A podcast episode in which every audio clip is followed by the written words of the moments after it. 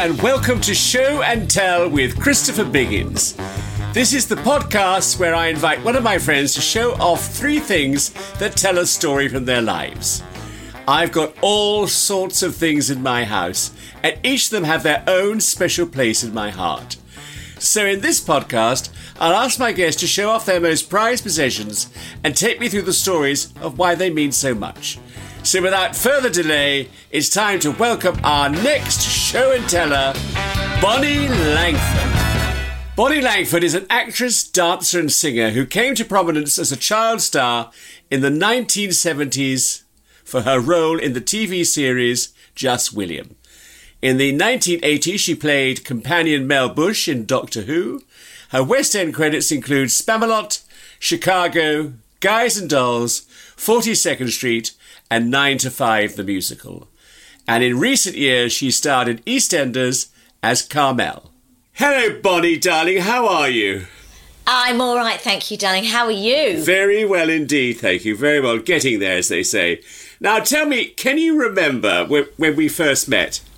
I do. I, I can remember quite vividly, actually, because, and I know you can as well, because uh, my my yeah, my elder sister Sharida was uh, playing principal girl with you in Darlington Civic Theatre, Isn't it Civic Theatre, and uh, she uh, ca- she came home for Christmas Day, and then my father and mother and I drove her and one of the other girls in the show back up to Darlington to see the matinee on Boxing Day. It was quite eventful. The girl in the back was sick all the way to keep stopping. She kept throwing up.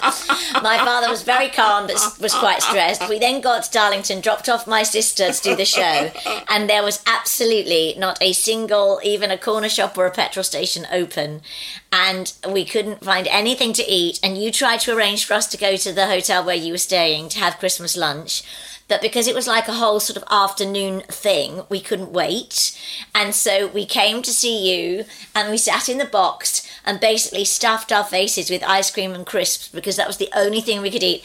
And what was even more stressful was the fact that Boxing Day was actually my father's birthday. So he spent his birthday driving hundreds of miles up and back to Darlington, starving to death and watching a pantomime. And that's when we met. oh, Don, Don was such a good guy, wasn't he? He was a good guy. He didn't complain about anything, but I don't think he was too happy that day. no, I'm sure he wasn't. But I, I, remember that day vividly too, because of course you were such a big star at that time. I mean, you know, you you were amazing. You were on television. It was very exciting to meet you. And uh, that was how many years ago? Was it forty? I can't believe that. Oh well, only about only about ten. Yeah, yeah, yeah, yeah. Yeah, yeah, yeah. I was twelve. Now, I for this podcast, I've asked you to prepare three things. Do you have them ready? yes. Sounds like a test. I feel a bit pressured. That felt a bit like mastermind. Do you know what is your specialist subject? Why are you here? I don't know. I don't well, anyway, through our conversations, we're going to learn a lot more about you as you share the stories of your three items. Now, for each thing, I'm going to ask you for some clues as to what it is. So, me and anyone listening can guess what that might be. So, uh, here I want, I'd like you to ask me to give three clues on your first item. Uh, one of the great American musicals. Right. Uh, I'm going to think it might be Gypsy. Correct. Um, correct. Uh, something you hang on, some uh, a form of correspondence. Right. It's a letter I would say, because I, I know your career so well, I would think, and I know you were in Gypsy, and I think it might be a letter from Angela Lansbury. Wrong. Pa- pa- partly wrong, uh, partly right and partly wrong. It is a letter, but it is not from Angela Lansbury, who played Mama Rose opposite me. A real life person. Is it from Stephen Sondheim? No. A real life person, the character that I played. Ah! So it was. I ah, I know exactly. I, I got to think now. So you you played Gypsy Rose, Lee as a girl. No, I played Baby June. So it was Baby June. Yes, How amazing. from June Havoc. And so what happened was I was in Gypsy as a child at. Um, do you get a prize? Is it just that I have to pick? I don't understand how this works. Here we are. Wonderful. So I, as a child, I as a child ha, um, played Baby June in Gypsy at the age of eight, and it was at the Piccadilly Theatre in London with Angela Lansbury, as you know, and she played Mama Rose, and I played Baby June, and it was directed by the writer Arthur Laurents. And Jule Styne uh, wrote the music, Stephen Sondheim wrote the lyrics, and they were all there and they were all part of the creative team. So it was actually a phenomenal creative team to be part of, especially at the age of eight. Um, just incredible. I only played the part for six weeks in the West End because that's how long children were allowed to uh, do any kind of acting, performing of any nature. We were all um, restricted. So that worked out about six weeks. I did the first six weeks of the production, and then another little girl, in fact, a whole team took over. Um, what I didn't realise was that on my last performance, the producers were there and had asked my parents if they would consider me going to America with the show. To cut an extremely long and convoluted story short, I did go to America with the show for a year with my mother as my chaperone, and um, we did 14 different cities on a tour, national tour, with Angela playing uh, Mama Rose, and we ended up on Broadway at the Winter Garden Theatre for about five months. Um, during that time, June Havoc, who was Baby June, the, the, the show the show is based on the life of um, the early life of, of Gypsy Rose Lee and her sister and her mum, and her you know how she got to become this famous uh, burlesque star. However, there's a whole sort of ser- uh, a whole story at the beginning where um, you know, uh, Baby June, June Havoc, was this huge vaudeville star at the at the te- well, she doesn't know how old she was because her mother took, got rid of her um, birth certificate. she used to lie about her age because she didn't want her to get older. Anyway, um, June Havoc didn't actually like the show, had never liked the show because she felt it didn't reflect her very well. It wasn't necessarily truthful because ultimately it was called a musical fable. It was based on truth. Um, but however, it was taking parts of her life and she felt that they represented her. I don't know, misinterpreted her or something. and she also always felt that the, the that they didn't reflect actually how famous and how clever she was as a child because she told me she was earning $1,500 a week. Now, we're talking in the 20s, 1920s. That was a lot of money. And she had to do a 20 minute act. She had to do a 20 minute act and hold the audience. And she was a, she was a huge, huge star. Anyway, she came to see it because she was great friends with Angela and she loved our version. And afterwards, she wrote me a letter and this is the letter that I have in the frame. And it says, it says, um, here we go, December 29th, 1974. Dear Bonnie Langford, just a tiny note to tell you how enchanted I was with your many faceted performance. You bring a new dimension to the play, which I found quite unexpected, and I most sincerely hope you continue to achieve and grow in your career and life. Please accept this little memento. I used to give them away to the audience at kiddie receptions when I was about six or seven years old and I hope you might be amused to have one. All warmest best wishes, June Havoc. Which I just think is the most glorious letter because it doesn't just go, oh, you were great. It says so many things. And then what she sent me as well, which I found this morning, I don't keep this out, it was a little, it's basically a badge but it has a mirror on the back.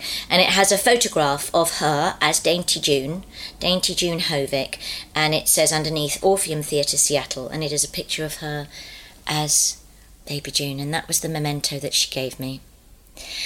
I don't know, it just meant so much because it, it, it you know, not only was I absolutely honoured to be part of this show, taken to America, but I met the person I was playing I know, and a person who wasn't necessarily that thrilled with it and, and took the time to write this. I mean, I was only 10 at the time. Anyway. And then what was extraordinary was that many years later, and you'll know this because you were on it, um, they did my This Is Your Life on Thames Television.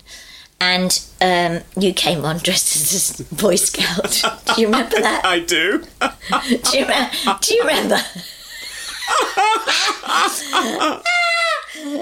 Yeah, I was doing Peter Pan the musical at the time in the West End, and um, yeah, so they came and got me there, and they did this thing, and they brought on June Havoc. They flew her over from America as my sort of star guest, and she was incredible. I mean, this woman, this amazing woman who went through this unbelievable life, uh, had flown over to London. She came to see Peter Pan the next day, and I went out for dinner with her. And I said to her and her companion, who, you know, she was staying another day, and I said, What do you have planned for tomorrow? Are you sightseeing? I mean, what, what are you doing? They gave, they had a car at her disposal, and she went, Oh, I'm going to Wapping. and I said, Sorry? She, I, I'm going, I'm going to Wapping. I said, What? Why? Why are you going to Wapping? And she said, I'm, I believe there is a Doctor Who shop there. At which point I also fell off my chair and said, Why would you be going to a Doctor Who shop? Oh, I love Doctor Who.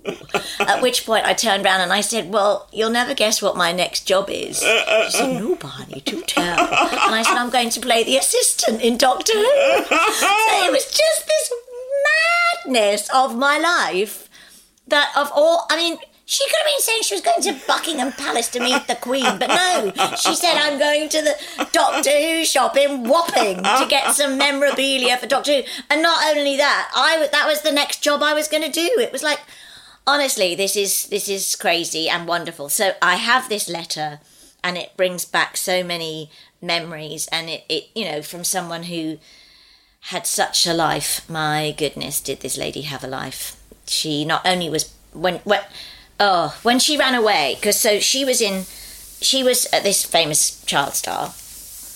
And um at about well she's not sure how old she was about 14 13 14 she ran away from her mum and the act and everything. She eloped with one of the boys and she went off and she became a marathon dancer. Nearly died because they would do these I mean, there's the, the, the, the film and the play, they shoot horses, don't they, is based on marathon dancing. And she was this incredible marathon dancer. How she was still alive, I don't know.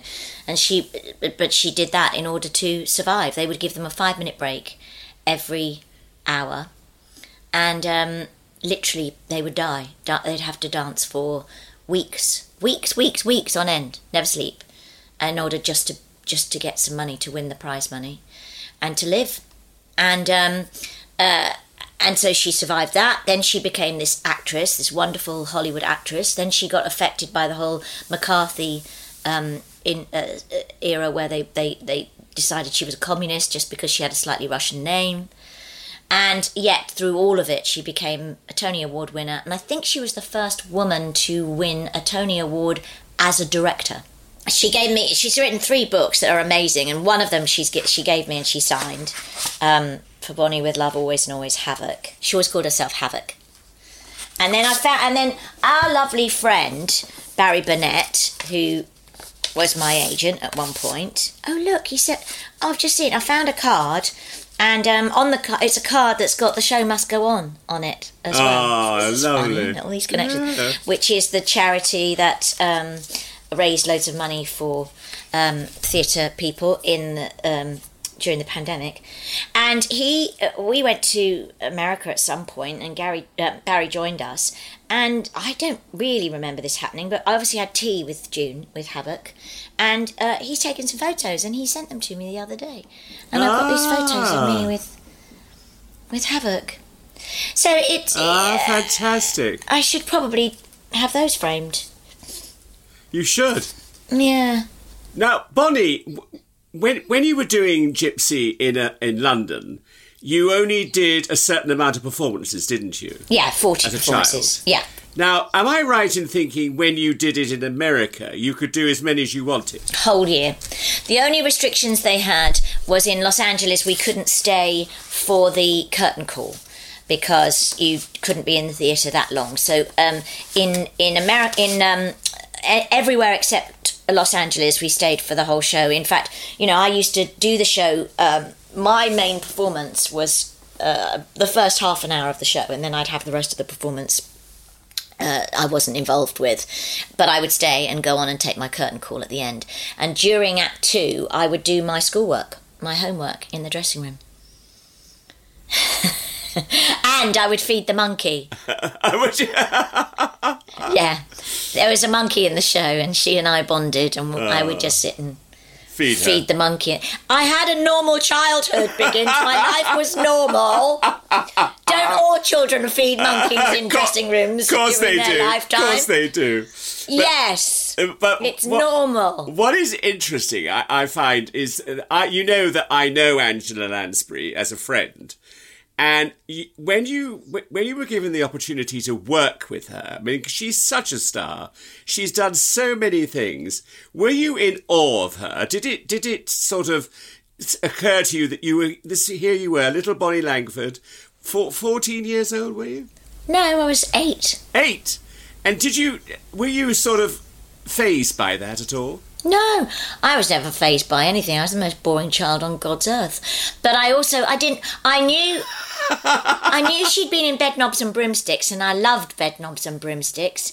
But you see, you know what she's like. She is a huge star, but she isn't. She's the most wonderful, kind lady. No, you're right. and completely yes she has this charisma. Yes you know when she walks in the room. Yes you do take a you know she is one singular sensation. When you walk in the room you know she's there. But but she's also unbelievably approachable and kind and she's just a mummy. And so yes i you know I, I also was brought up in the era of children are seen and not heard unless they're spoken to and you don't go and you know, I- was much more gregarious when I was in America with the American kids because they were much more chatty and jolly and friendly. Um, I was told to just be quiet and talk when, when you're spoken to and do your job and do the best you can. Um, she had such a huge uh, role at that, you know, to, to uh, over, you know, to, to be part of, and she was utterly, utterly brilliant but we were included in the company. We weren't separate. It was just the most amazing uh, experience for me, and I think gave me the most incredible foundation to my life and career of, of how to how to operate in the world in general. Well, I, I, I agree with you because I mean I you you were absolutely superb in that. You really were and absolutely and of course An- Angela Lansbury who I at that particular moment I didn't know. It was only later did I meet her and become friends with her. And I, I went to her I think it was her 80th birthday uh, in Los Angeles which was extraordinary. I mean there were only 10 of us and the other nine were family. I mean it was extra I had a great friend called Bob Kalele do you know Bob Kalele Yes, I know Bob. Yes, I do know Bob. Bob look, looks after her, and I was a friend of his, and he said, uh, "Where I, I rang him, and he said, "Where are you?" I said, "I'm in LA." He said, "Oh my God, I'm in LA. We're having a party tomorrow for Angela's birthday. You must come." So I took her a candle, a, a, a little in a box, and she, you know she wrote me a note, and she, he said afterwards she was so thrilled with this candle. I mean, it was nothing, but that's the sort of woman she was, wasn't it? She was amazing. Oh, always, always write thank you notes. Yes, she always yes. wrote handwritten. In fact, I've probably got some of those somewhere in my uh, because I have loads of stuff in storage which I should clear out. Yes, I know, but um, uh, you know, I've got so many handwritten notes from her, um, and it meant so much. It meant so much. In fact, I know I have a Christmas card somewhere, the last Christmas card, and um, yes, she was. She is one of those people. You know, for example, when we were on tour and going to different cities. I mean, this role that she was playing was mammoth. And she also had Anthony with her at the time, her son, who was uh, needing to be uh, taken care of quite a lot. So she had a lot on her plate, and um, she was never off ever, never complained about anything. Just the most glorious lady.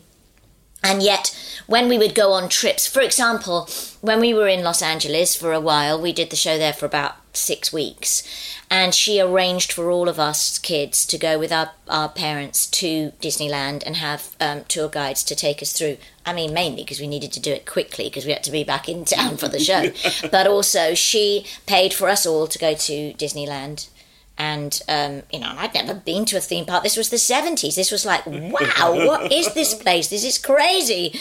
And she arranged for all that. She paid for it. We all went there. She didn't come with us, the same with with um, we we did a trip up the Rockies, and she arranged for refreshments and a picnic to be put on the coach for the whole company. And she came on before we we went. We were all in this coach going on this day trip, and she came onto the coach to say, "Have a wonderful time. Sorry I can't be with you, but here you go. Here's some picnic for you all." And you know that kind of thing is it means so much because it's personal as well and it's thoughtful and it you know you, those are the things you remember about people. Those are the things that, that move someone from being you know some other bod to being somebody who actually is very present and very personal in your life. And and those touches the ones that you remember. Absolutely. Wonderful. Wonderful days. Am i right in thinking uh, bonnie that your next production of a musical was gone with the wind? No it was before that. I'd already been in gone with the wind Oh, you've done the Gone with the Wind. So how how old were you when you Gone with the Wind then? Seven. You've got to tell the story, which I know you know. I'm uh, I'm going towards. Is, is is Noel Coward came to your first night at Drury Lane? Yeah. And uh, so, what what did he say? Well, it was a musical version of Gone with the Wind, so you can imagine how epic it was, and it was very spectacular. And I think, in some respects, the, the show was ahead of its time because it was mainly sung through, sort of more like sort of Evita then became those sorts of things. So it wasn't the sort of the standard musical you know there weren't breaks for everyone to applaud it was also a very traumatic story and um you know, so, uh, and in the second, I played Bonnie Butler, the daughter of Rhett Butler and Scarlett O'Hara, in the second act. And I had a very cl- crowd pleasing number. You know, I was seven, I was tiny, I was playing five. And um, uh, it was this fabulous number that I did with Rhett Butler and Prissy, and it was called Little Wonders. And it was uber cute, and the audience absolutely adored it. So, um, uh, but also in the first half, of course, there was a lot of trauma, and there was a, a, huge scene which was the burning of Atlanta, and they had a whole steam engine on train, or, a, a steam engine on the on the stage. Uh, they had various dummies and people on stretchers in wars and fighting, and they also had um, a big Shire horse, and not just a little sort of Shetland pony like you have in Panto. It was a big Shire horse that that used to come in from the Whitbread Brewery, which was round the corner, and be brought on the stage from the state, the side of the stage. It was at Drury Lane, Theatre Royal Drury Lane, and it, his name was Charlie, the horse, and Charlie was making his debut in the show, and they would bring him. On the first night, he got quite nervous, and during his performance in the first act, he left some steamy packages I call them first night gifts. and the stage manager had to run on with a shovel and scoop them up. And the performance continued. As I say, the show was long. It was not perfect. It went on and on and on and on and on. On our very on our first premiere, we had various notable people, including Princess Anne, who was brought to the theatre in a horse-drawn carriage. It was all very showbiz, red carpet event, and Noel Coward came as well. At the party afterwards, the producer went to Noel Coward and said, So, what did you think of the show? At which point, Noel Coward, t- there are two versions of this story, by the way. Noel Coward said to the producer, Harold Fielding, Well, you can solve two problems at once. Shove the child up the horse's arse. because that would stop, that would get rid of me and it would stop the horse from. Yeah, and the other one is uh, the other one is cut the second act and the child's throat. and those are the things that Noel Coward said about me when I was seven years old. Ah, uh, what a bastard! ah, but but you see, the best revenge is doing it, and I'm still doing it. Exactly. Thank goodness you're still doing it. Oh, Bonnie, that's fantastic. Now, what have we got next? Can you give us three clues about your second item? Okay, well, I have a second item. I mean, it's sort of all things. So, this is what I call real life. Um, this is, uh, well, it's it's also in a frame, so that's a clue. Um, it's, uh, it's things you wear on your feet Right. Okay. Uh, is it a pair of stockings? Mm, no. No that- stockings? no. Uh, specific things that you wear to do a certain art form. Oh, tap. Tap shoes. Well, less noisy actually, and more. Oh, ba- ballet. Ballet shoes. Okay, yeah. And they're not mine, but they are of my offspring. Your daughters. Yes. So I thought I'd show you. So her first little pair of ballet shoes I've framed and put. Ah. So yeah, Oh, so fabulous. So you do have the most fabulous daughter. I mean, she's gorgeous. oh, thank you, thank you. That means a lot. Well, and I tell you, we've seen a lot of her recently because she's been, uh, uh, uh, as a, a, a singer and a dancer, she's been to drama school and done everything. She- Of course, times have been really bad for young artists nowadays, but she's been doing a lot of work since the theatres have been opening in theatres, hasn't she? Yes, she. So she's yeah, she's trained uh, musical theatre and she's desperate to do it. But of course, she's good because she's you know she understands that you can't just sit around doing nothing. She wants to be in you know the swing of things as well. And so she at the moment is working um, front of house at various theatres. She's always done that throughout her training as well. She used to work. Um, at front of house as an usher at Drury Lane and then at um, the Adelphi Theatre. And at the moment, she's back working at um, the Gillian Lynne Theatre. But during, you know, theatres have been having such a terrible struggle trying to sort of open. And so she's been moving around to all sorts of different theatres because every time somebody tested positive, they had to close the show and then she would be moved to another theatre. So she's been at five theatres, I think, recently. she was worried that every time she went to a theatre, she closed the show. So I don't know, but yeah, it was it was really interesting because she's twenty now, and she was just sort of coming up. Her graduation should have been during the pandemic, and I think that was so difficult for all young people to at first go, "Oh, great, I've got time off. I don't have to get up," and then go, "Oh." I have no framework to my life. I don't know what I'm doing. I'm not allowed out, can't see my friends, can't do anything. And I think it was really, really tough for them all. Um, and at the, at, through sort of the whole sort of lockdown of, of 2020, the, the college that she was at was very hands on. She was meant to be doing all her sort of agents' auditions and casting directors' auditions. And that's the, the launch pad. That's really what you go for is to, is to have that opportunity to connect with people in the industry for them to see you either in your shows or uh, in audition circumstances and situations. You learn very much on the job, and therefore, hopefully, you get the opportunity to go to auditions or then get into the industry that you desperately want to be into.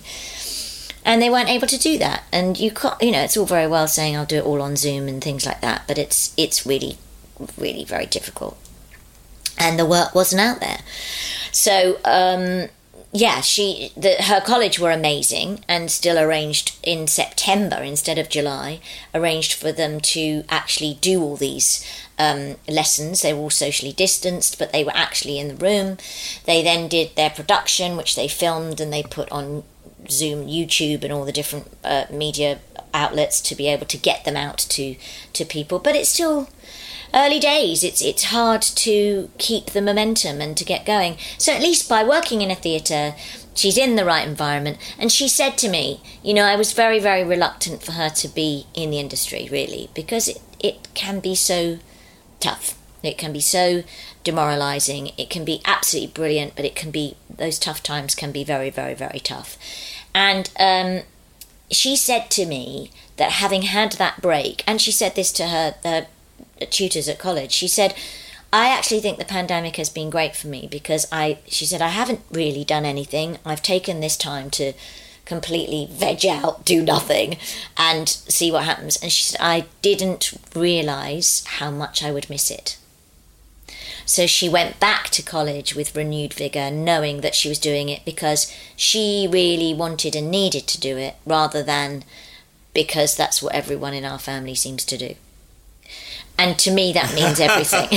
I know. But to me, that means everything because there is absolutely no point being in this industry unless you feel you have to do it. Because it can, it can, it can be so tough. And there's so many brilliant people, all, you know, so many people going for one job. And, you know, if you don't really feel you're not a complete person without it, then don't do it. Do something else that's easier.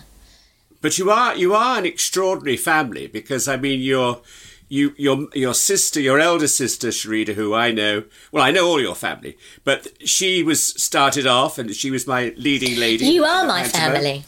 uh, well, well uh, vice versa, darling.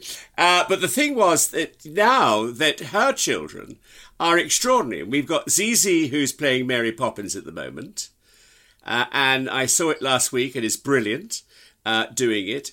And then her sister, Scarlett, she created the role of uh, Mary Poppins, didn't she? No, she took over from Laura Michelle Kelly. But Oh, she was right. the first I beg your person to take over. I- the- yes, yeah, that- and then she right. went to and she went to Broadway with it, and she went to Australia with it as well. So, yeah, Scarlett Scarlett was Mary for a long time, and then I remember when they were doing the tour here, and uh, Zizi was actually in. I think she was doing Carman, or she was doing something for Matthew Bourne, and he'd said you should audition, and she asked Scarlett if it was all right, and I thought that was really nice of her to do. Very Yeah. nice, very nice. And then, of course, Summer. Summer, Summer is with the RSC at the moment, isn't she? I think I don't really. I can't keep up with them. I can't keep up with them.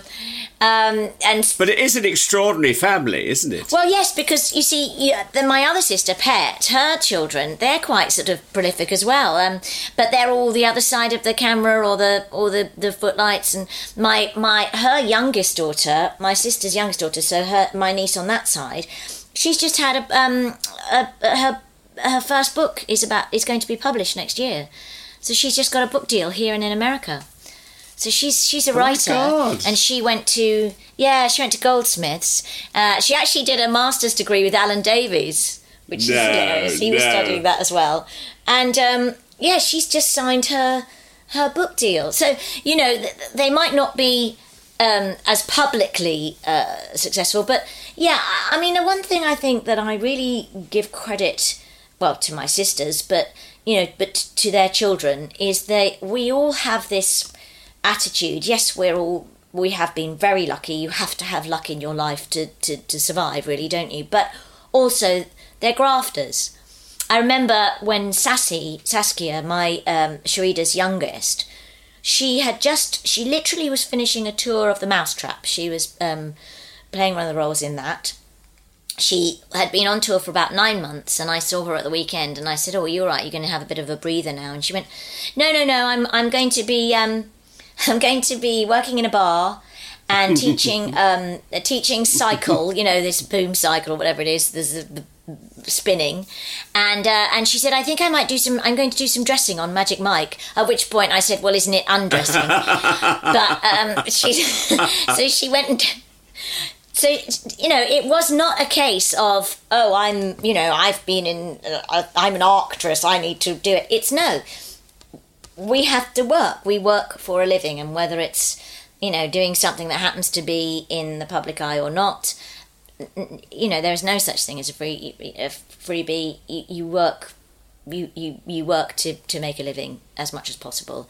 And i i really admire them for that that they don't have this sort of uh, too much of a, a sense of pride. It's a case of get out there and do a job and get on with it and do it well. Well, we, we mustn't forget in this conversation uh, my surrogate mother, your mother, Babette, who is who is the extraordinary matriarch of the family. I mean, you know, having a dance school, making you all go to it, and she's tough. Uh, she's ruthless. she was the gypsy of her time. you know. She was really. I mean, yeah, I, I don't know if I've ever told you this, but when I went to audition for Gypsy, they, as she was outside, obviously she was a chaperone. uh, they asked her if she wanted to audition for Tessie Tura, and they said because we want we want old. We want sort of aging ex dancers, and she didn't quite know how to take it.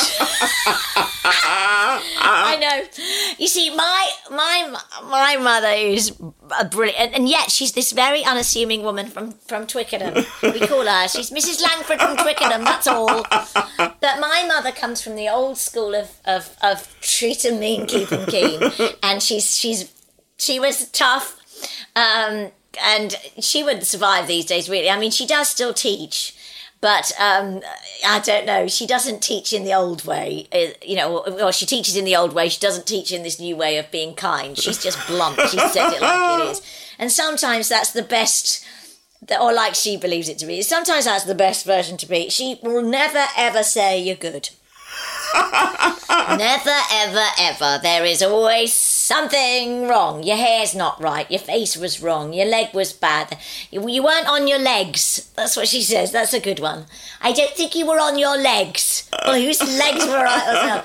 And, you know, in some, but there is a huge amount of love. There is, she, I find her hilarious now, really, although sometimes she drives me absolutely mad. She's 91. She's still going strong. She's still teaching to a degree. I mean, I don't think she demonstrates as much, although she, you know, she tries to. She has. She's she's amazing. She was always very much in the background, but ultimately the the steel of the rest of us. And she's. I mean, she's she's renowned as well. Things like you know, I went to see Summer was doing um, Guys and Dolls with Ewan McGregor, and I went round afterwards when I went to see it and said hello to him. He was just delightful and gorgeous and uh, charismatic. And he said, Oh gosh. He said, Nanny was in last night. I was terrified. She gave me notes. that's Ewan. That's, no, you don't give notes to Ewan McGregor. Oh my God. He said, but she was right. Went, oh, don't. Please don't. Fabulous. But, you know, she's hilarious and terrifying, but and and quite you know she's she's quite a force to be reckoned with. Yeah, and look what she's created three a whole family of talent. Fantastic. We'll be back uh, for Bonnie's third and final item after a short break. I've also got something of my own to share with you, so stay with us for just a few more moments.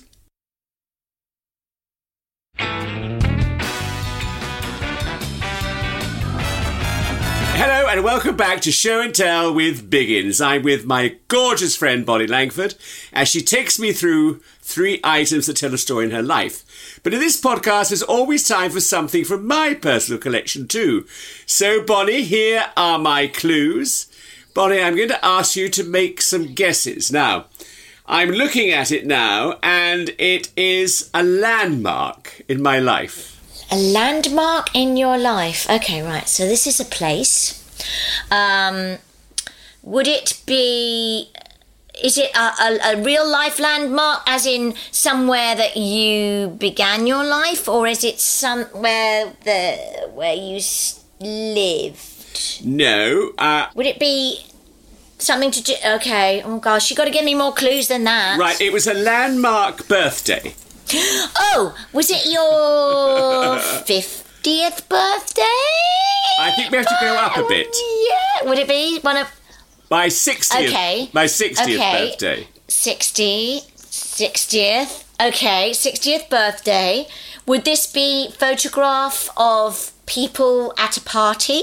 Well, it, it's not. I, it's. I tell you what it is. Uh, you're, you're nearly there. Uh, Paul uh, Macbeth, who you know, I know, did this marvelous framed thing of a. Oh, uh, yes. And it's uh, all various things. It's got a. Hold it down a it's bit. got a, a, a six o. Oh, oh, I'd have never got that. No, I mean, it's it's it's it was wonderful because we had this wonderful party. Uh, in uh, the Landmark Hotel. Yes, I came along. Of course you did. Yeah, that's right. Of course you did. I remember it. I had to come afterwards. I was doing something and I had to come afterwards. I arrived very late. Well, you, you must have been doing a show. I must have been. I can't remember what I was doing. Oh well. I, I arrived late. I was doing a pantomime in Southampton, if that's any clues of what you might have been doing. Mm, don't know. Maybe I was doing a pantomime too. Yeah, probably was. But anyway, it was a great party, wasn't it?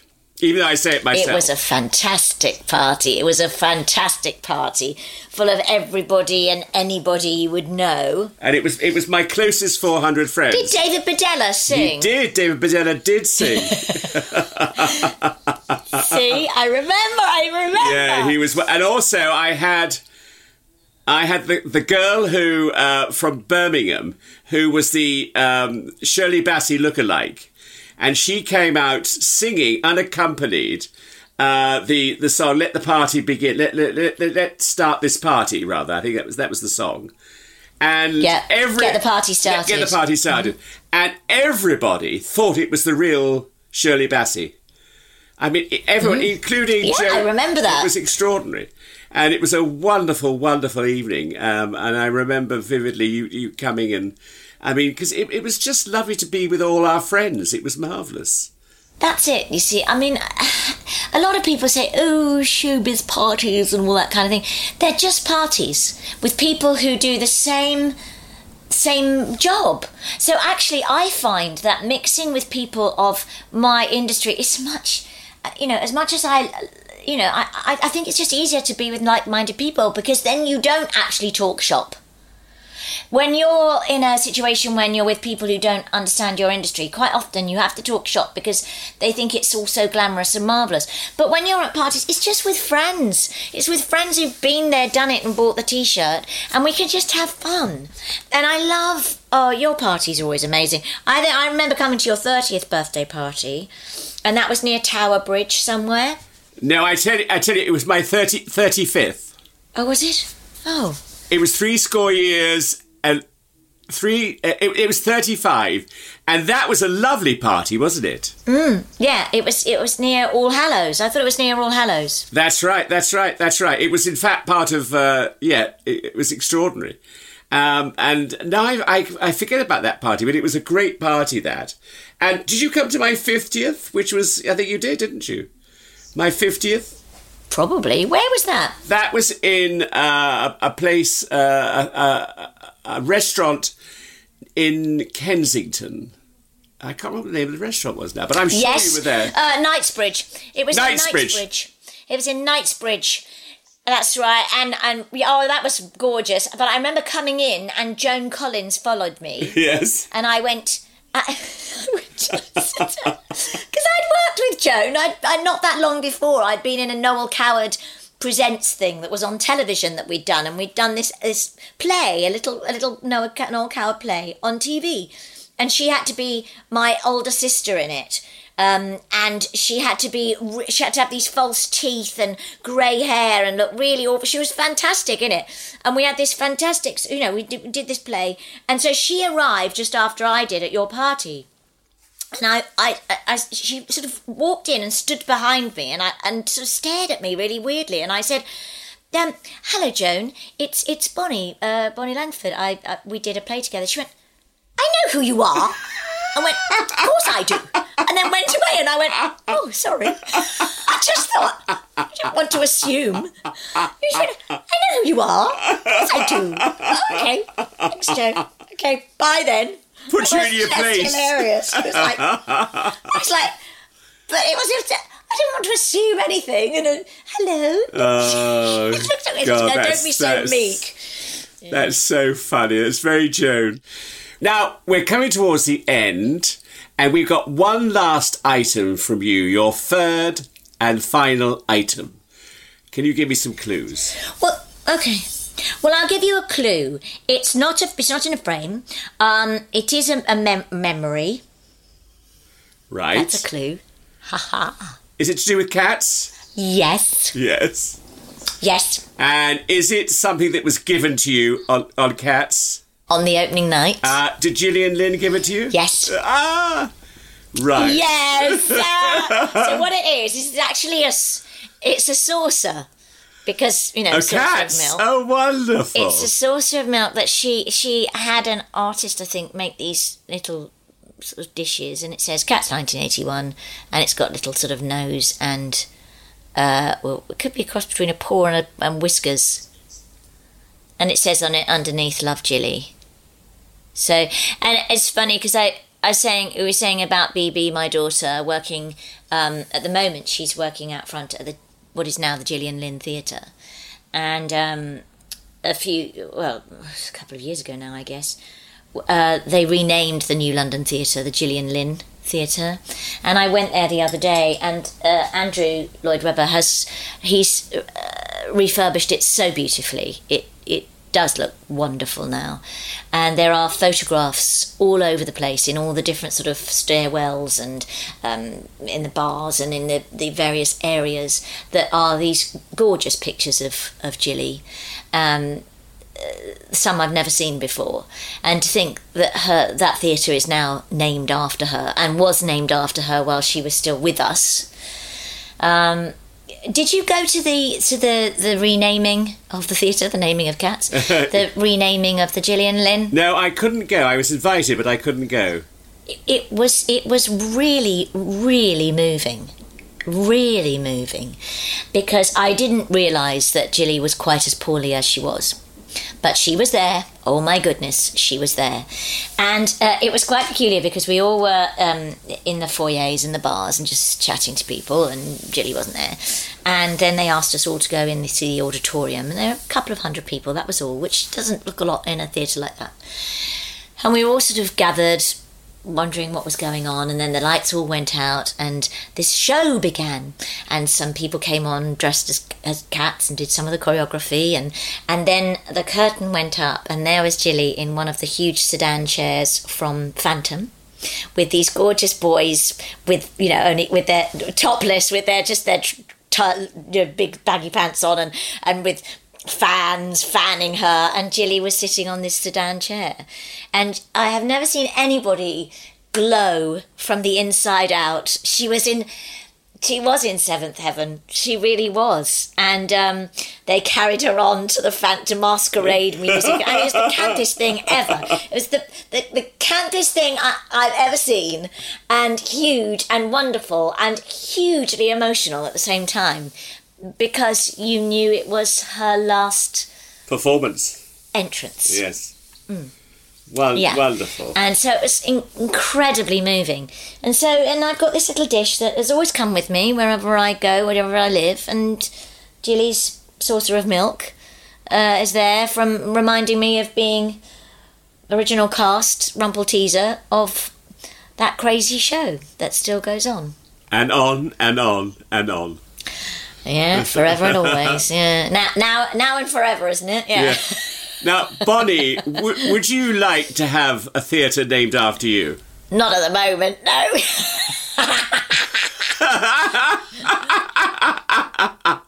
Bond's burlesque box or something. I don't know.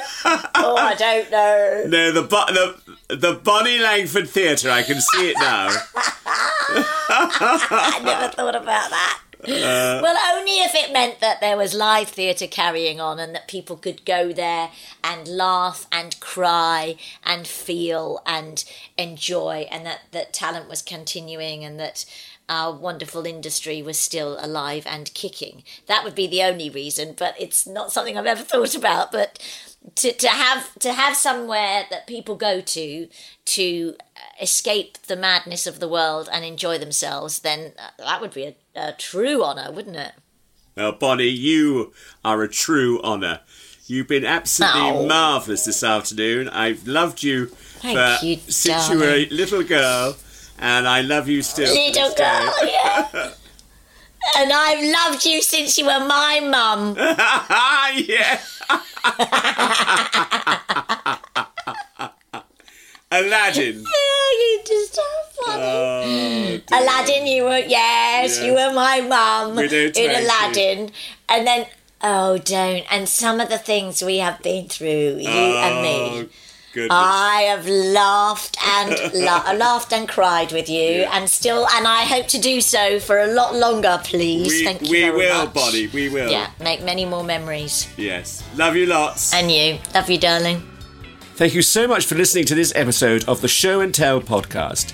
If you want to hear more conversations like this one, make sure you follow Show and Tell with Biggins on the podcast provider of your choice. And if you'd be so kind as to tell your friends about the podcast, I'd be ever so grateful. You can also follow us on social media. We're at Biggins Podcast. Goodbye.